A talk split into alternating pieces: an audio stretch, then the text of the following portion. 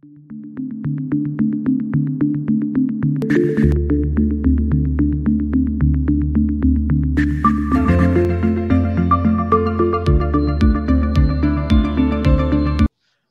to BizTech's Technology Show, the show where we feature tech companies across Asia talking about their solutions and how they make a difference in the tech landscape.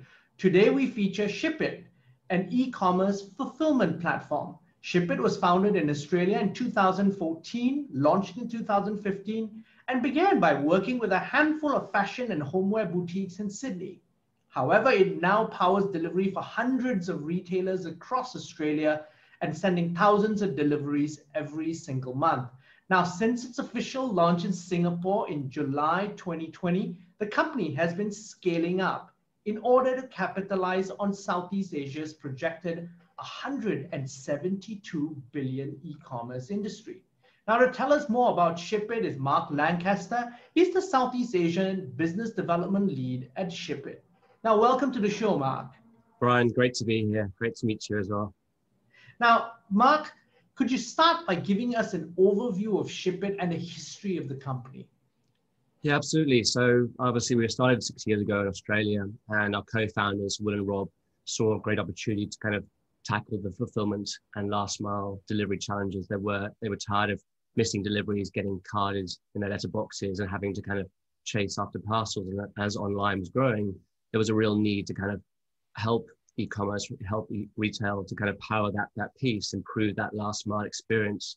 You know, our mission at the company is really to revolutionize how you send anything anywhere to anybody, and that's obviously a very ambitious, you know, statement. But it will take time. But it's a really kind of important area. You know, people often forget that actually, whilst delivery is maybe not a sexy part of e-commerce, it's fundamentally important uh, to the success of of retail e-commerce online. Now, Mark, you have a very interesting background because you've been involved in e-commerce since the mid 2000s. Tell us about your, your background in e-commerce. And, sure. and that was an exciting time in Australia in terms of e-commerce.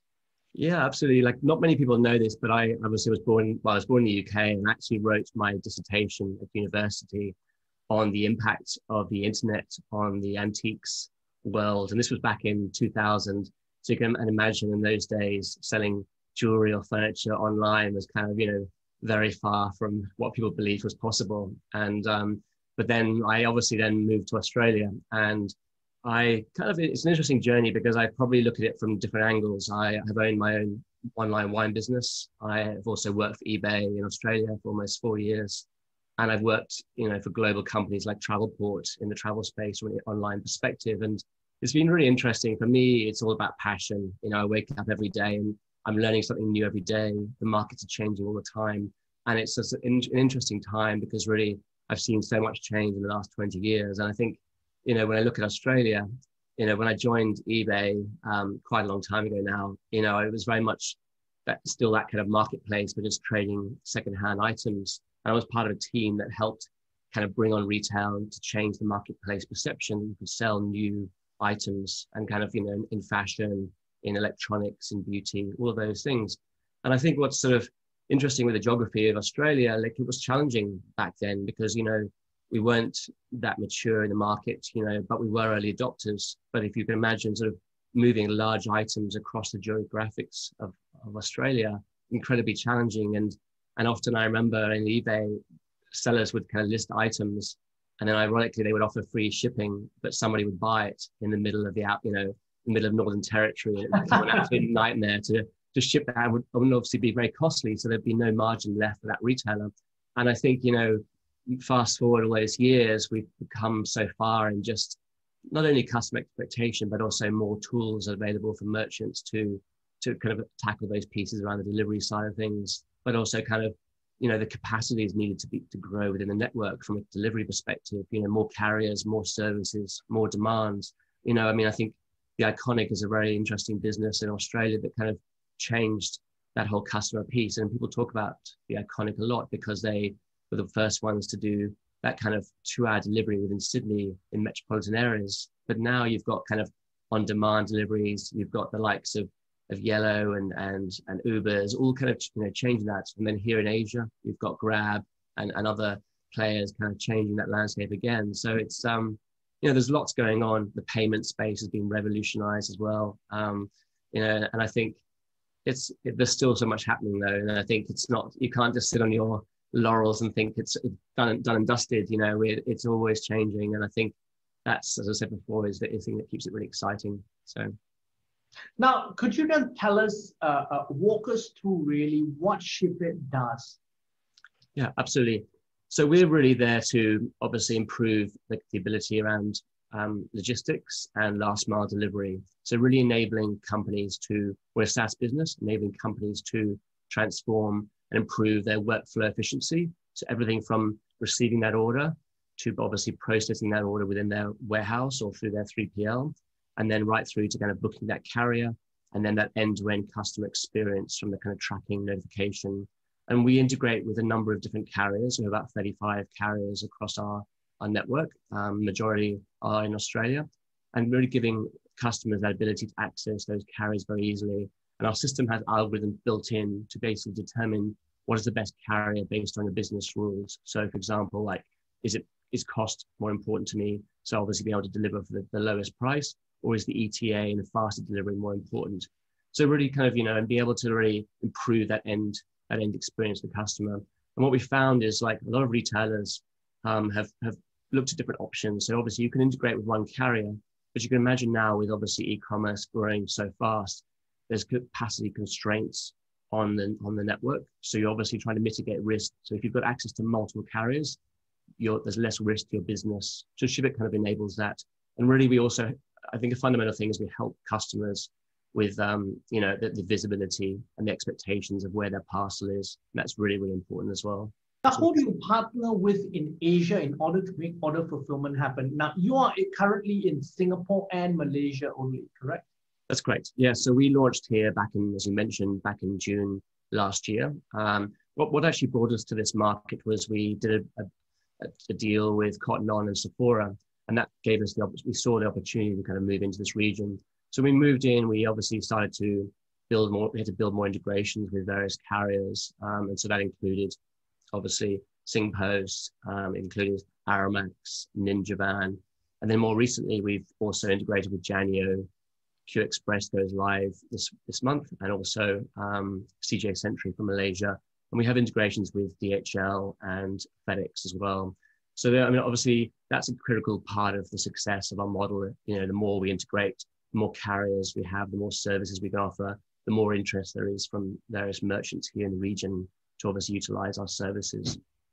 So you you mentioned Sephora and Decathlon, and, and they are they represent probably large customers on your side, but you've also got small customers because your plans start as little as 25 Singapore dollars. I think you do 250 uh, yeah, uh, that's right. shipments or something like that. Tell us about your customer base and what it looks like now in Asia. Yeah, it's really interesting because actually, when I was doing some analysis a couple of weeks ago, we've actually got in our top in some of our top merchants using our platform is coffee companies. So the likes of Common Man Coffee Roasters, Calpresso Coffee, um, you know, number of com- you know, home ground coffee. And I think it's interesting because obviously Singapore, like Australia, big fans of, of coffee, like love their fresh coffee. And the yeah. freshness is the really important part of this because obviously there's an expectation that you can get that product as quickly to the customer as, as possible. So Common Man Coffee Roasters, for example, have a very high benchmark of, of customer satisfaction. And we help them by giving them access to multiple carriers different services to get that, that coffee to, to the end customer. Um, so, but you're right, it is a broad range. So it's everything from your startups. Um, we've been fo- focused on fashion, beauty, and cosmetics, but right up to obviously those larger merchants, um, you know, in, in, the in the network. And we're talking to kind of I think as you get to that larger end, you know, we're talking to some large fashion merchants that, that have operations all over Asia, that starts to open up more complexity because you've got they've got operations in multiple markets, they've got warehousing in multiple markets, and they're doing combination of cross border. They're bulk shipping items into different markets, so it becomes more challenging on the, re- on the other end. So our, our, our business is actually something for everybody, but we are quite focused on that larger end of the market, um, just because there's opportunity there and not many people, uh, you know, are servicing that end of the market. And and who do you see as your competitors? Because basically you have, uh, you know, everything from ShipStation to Ship Hero to even Rakuten that's in this business. So how do you compete in this market in Asia? Yeah, look, I think we see our biggest competitor right now is is like EasyShip. You know, they have a lot of integrations. They have a you know obviously a big range of the customer base, but there's also Easy Parcel, but they're more focused, I would say, on Malaysia, but also more focused on the lower end of the market. You know, the kind of growing kind of hobbyists um, scale. Um, but there are international players that are starting to kind of look at this in Southeast Asia in, in, in a bigger capacity. Um, I mean, I think you know sales by 2024 in Asia will be like 65% of the global market. So we know there's huge growth in this market and a lot of people looking at this market, but also it's a challenging market. You know, 11, 11 countries in Southeast Asia and very different socially, very different economically, very difficult politically.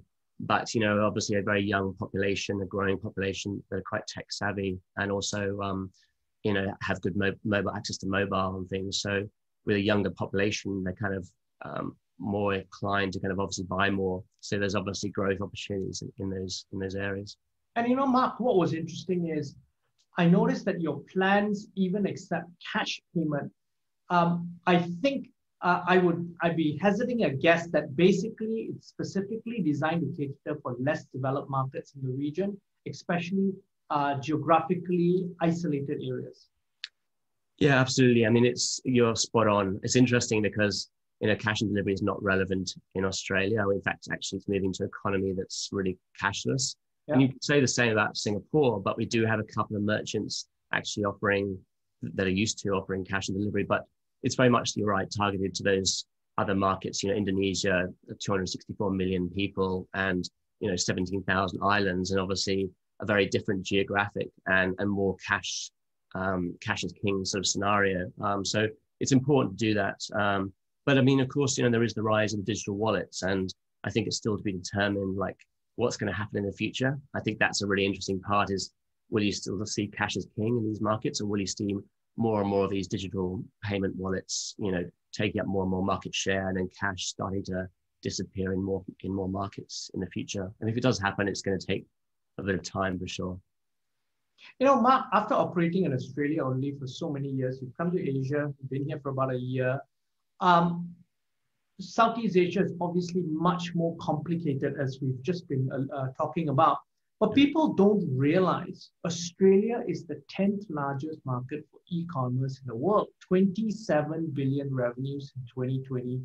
Uh, and it's even a bigger market than Indonesia, which more than about 10 times the population. What do you think were the lessons that you learned in this last 12 months that perhaps you've applied from learnings in Australia before?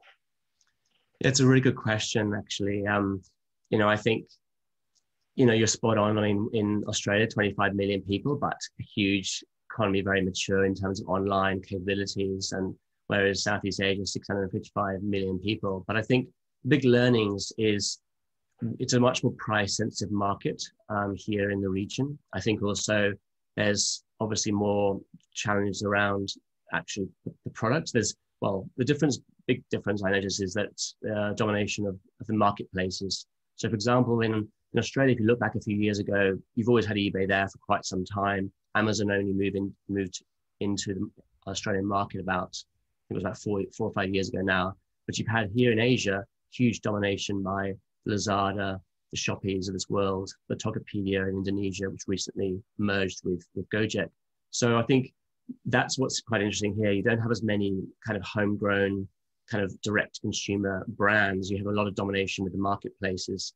And obviously, businesses are still trying to grapple with the fact of building capabilities and, and momentum with their own e commerce site versus using marketplaces. So there's a big learning, I think, between Australia and and and obviously um, uh, Asia in terms of that capacity. From a delivery point of view, obviously it's 30 minutes to drive from coast to coast here in Singapore, and you've got you know much lower freight cost. You know the average freight cost is kind of three dollars forty here in in Singapore for kind of items around the two to three kilometer. In in Australia, that geography is very different. You know, so I think you know you've got higher margins on the delivery cost, so you can play around with um, the delivery um, opportunities in terms of offering free and you know different services and charging different levels you know if you if i was a consumer i'd happily pay a premium for a for a premium service, perhaps next day or same day delivery service and those options. I don't see those option options much here in Asia. It's very much a free uh, delivery service, or it's if you pay spend over X amount on your checkout, or it's a flat rate delivery. So I think there's kind of an element. isn't that partly also the fact that because there's this hyper competition right now, delivery is seen as a way to basically get market share? Yeah, I think it, it absolutely is. I mean, I think you're spot on. It's interesting because so you're seeing also sort of development by some of the key courier companies here. So I was reading an article uh, a couple of weeks ago about the 14 unicorns in Southeast Asia, and one of them, alongside obviously the Grabs and and the Travelokas of this world, there was also J&T Express in, in that. And J&T Express have made a big, big play in the market recently to obviously win more market share, drive down the price, you know, invest heavily in their technology, in their capabilities from a a, um, obviously investing in planes, investing in more transport options. And I think what's interesting is it's obviously disrupting the market a bit because the consumer has very high expectations and they don't like paying for shipping. So obviously the, the other the other kind of players are obviously you know it's a challenge to them because you've got to obviously evolve. You know, there's only so there's only so such a point where you can get to a, a low level where something starts to be effective, whether that's customer service or whether that's you know ETAs, the, the delivery. So I think we're still seeing sort of movement in the market that's going to obviously make changes in the coming uh, months for sure. And how about uh, your business in terms of categories? You started very much fashion orientated in Australia, and Australia that's 26% of the e-commerce revenue. Uh, personal care is also around 26% as well. But mm. how is, is, is the, the category mix uh, for you so far in Asia? It's a really interesting point because we're seeing quite similar trends. You know, we've been quite focused on fashion. It's again, it's a high item that's highly consumed and bought regularly online. Beauty and fashion, uh, sorry, beauty and cosmetics is also another big one, like you mentioned. But you're also, because of COVID, you're seeing a lot of new categories popping up. You know, the likes of pet food um, is a big pet category is a big one that's that's been growing. Um, I think you know, there's also obviously, you know, there's obviously, of course, the food and beverage because we're because of COVID, not being able to access that. But I think that one comes with new challenges because of obviously speed of delivery and, and certain um, health and safety requirements. Yeah. But I think, you know, shoes is another another big one. Some of our, you know, clients recently have obviously we're starting to talk to more and more shoe companies. Militia Shoes is one of them. Um, so, so I think there's, you know, there, there are definitely trends, and that's really just in light of just what people buy online. You know, you you, you only buy a sofa once every perhaps five years, but you buy clothes regularly. And, and cosmetics is always that one that you ladies actually bought a lot in lockdown last year. I think just because they wanted to feel good because they were stuck at home. It just you know purchasing behavior made them feel good. So I think you know you sort of those trends are kind of very similar to, to similar markets. But the only other thing I'd probably say is you if you couldn't get it here, you're obviously accustomed to buying more online to, to, obviously to get those products from overseas. And certainly Singapore, we saw about a 24% increase last year in consumers that had never bought online before that suddenly started buying because they just couldn't get that product um, because of lockdown or because it wasn't it here in this in this country. So um, yeah. So Mark, uh, what sort of uh, uh, turnover are you doing overall and, and specifically in Asia?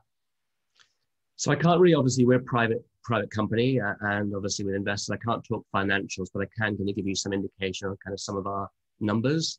Okay. Um, so we're doing over twenty thousand um, volume a month here in, in Asia, and that's only that's in basically less than twelve months of operating. Um, you know, it, we're actually getting to that point where, interestingly, two or three days a week, we're doing over a thousand, one and a half thousand parcels a day. You know, we're getting close to that 300 merchant baseline um, here in the, in the market. And we haven't, to be really honest with you, we've been very focused on Singapore. We've done a bit of work in Malaysia, but we're kind of putting a lot of emphasis now on, on Malaysia. Um, as a company, you know, we, after our funding in December last year as part with Tiger Global, we're obviously investing heavily in this region. So investing in our staff. so that's the 30, I think you raised the 30 million Australian dollars Series B round. That's correct. Yes, we did. Yes. So uh, that's enabled us to invest in certain areas to obviously give us that growth. So I, one of the things we invested in is obviously Southeast Asia, but part of that investment has also been going into our capabilities within the organization. So we invested very heavily in our data capabilities. You know, we use Snowflake as our data lake, and then we use Looker as our data BI tool. And really having all of that data, I know data is a topic that people discuss all the time, but it really gives us the edge because we can actually really start to give merchants the insights they need to make the right business decisions. And that's really helped, it has opened up a lot of interest in Asia because a lot of companies we talk to just haven't got a good grip on what they're spending on their logistics in multiple channels. So I spoke to a large cosmetics company and they use marketplaces, but they don't have a good understanding with the data coming back of what they're actually spending, you know, on their on their marketplaces. And so that is actually really important to enable us to obviously help those customers, um, you know, start to drive down the costs, but first of all, at least understand what they're spending and understand how they can kind of you know drive the, the right outcomes for their business in, in terms of cost reduction but also efficiency. Um, so yeah um, i'm not sure i asked the, answered the full question but i gave you a few indicators um, of, of, where we're heading in, in the business. Um, we've also invested a lot in staffing as well. We're, we're just about to hire well we have a, a new network operations manager starting next week who will be very focused on kind of those partnerships with our couriers that are very important to our business um, we'll continue to invest in kind of customer success and account management to help our existing customer base. Um, and we have quite a large sales team um, as well, and we leverage off our head office, obviously, um, engineers and technology to continue to develop our product for this market. So, final question: What's the strategy in terms of geographical strategy in Southeast Asia? Because you're only in, as you said, Malay, uh, Singapore primarily, and then uh, a, a limited uh, way in Malaysia uh, what's next after this? We do actually have some limited we do have limited operations in Thailand actually for Sephora. So we are in that market, but we're very much actively looking at you know key markets like um, Indonesia and the Philippines. You know they come with obviously new challenges. You know language is is one of them. You know more so in Indonesia than, than the Philippines where majority of people speak English. But we're kind of evaluating obviously the the, the landscape, the go to market approach. Um, a little bit challenging with COVID because you can't just fly in and have some good meetings and talk to people and kind of you know get more understanding of that market. But we're doing kind of our due diligence to understand like what's required, who is operating that, that market, what, what is kind of required and where the gaps are and where we think our, our business model will fit accordingly.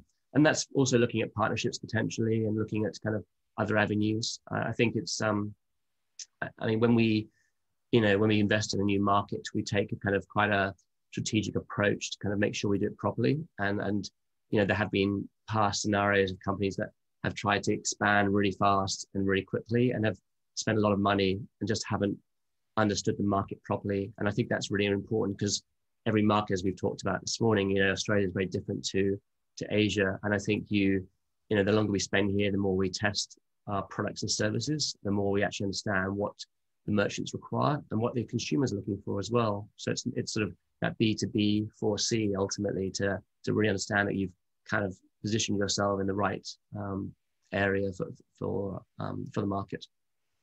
Now, Mark, thank you very much. It's been a fascinating discussion. It's really great to meet you. Thanks. Uh, and, and no crazy questions as well. So thank you. We've been speaking to Mark Lancaster, Southeast Asia Business Development Lead at Shippit on BizTech's Technology Show. I'm Brian Fernandez. This video will be on our Facebook and LinkedIn sites as well as our website, www.biztech.asia. Please like and subscribe to our various platforms. Thank you very much for tuning in.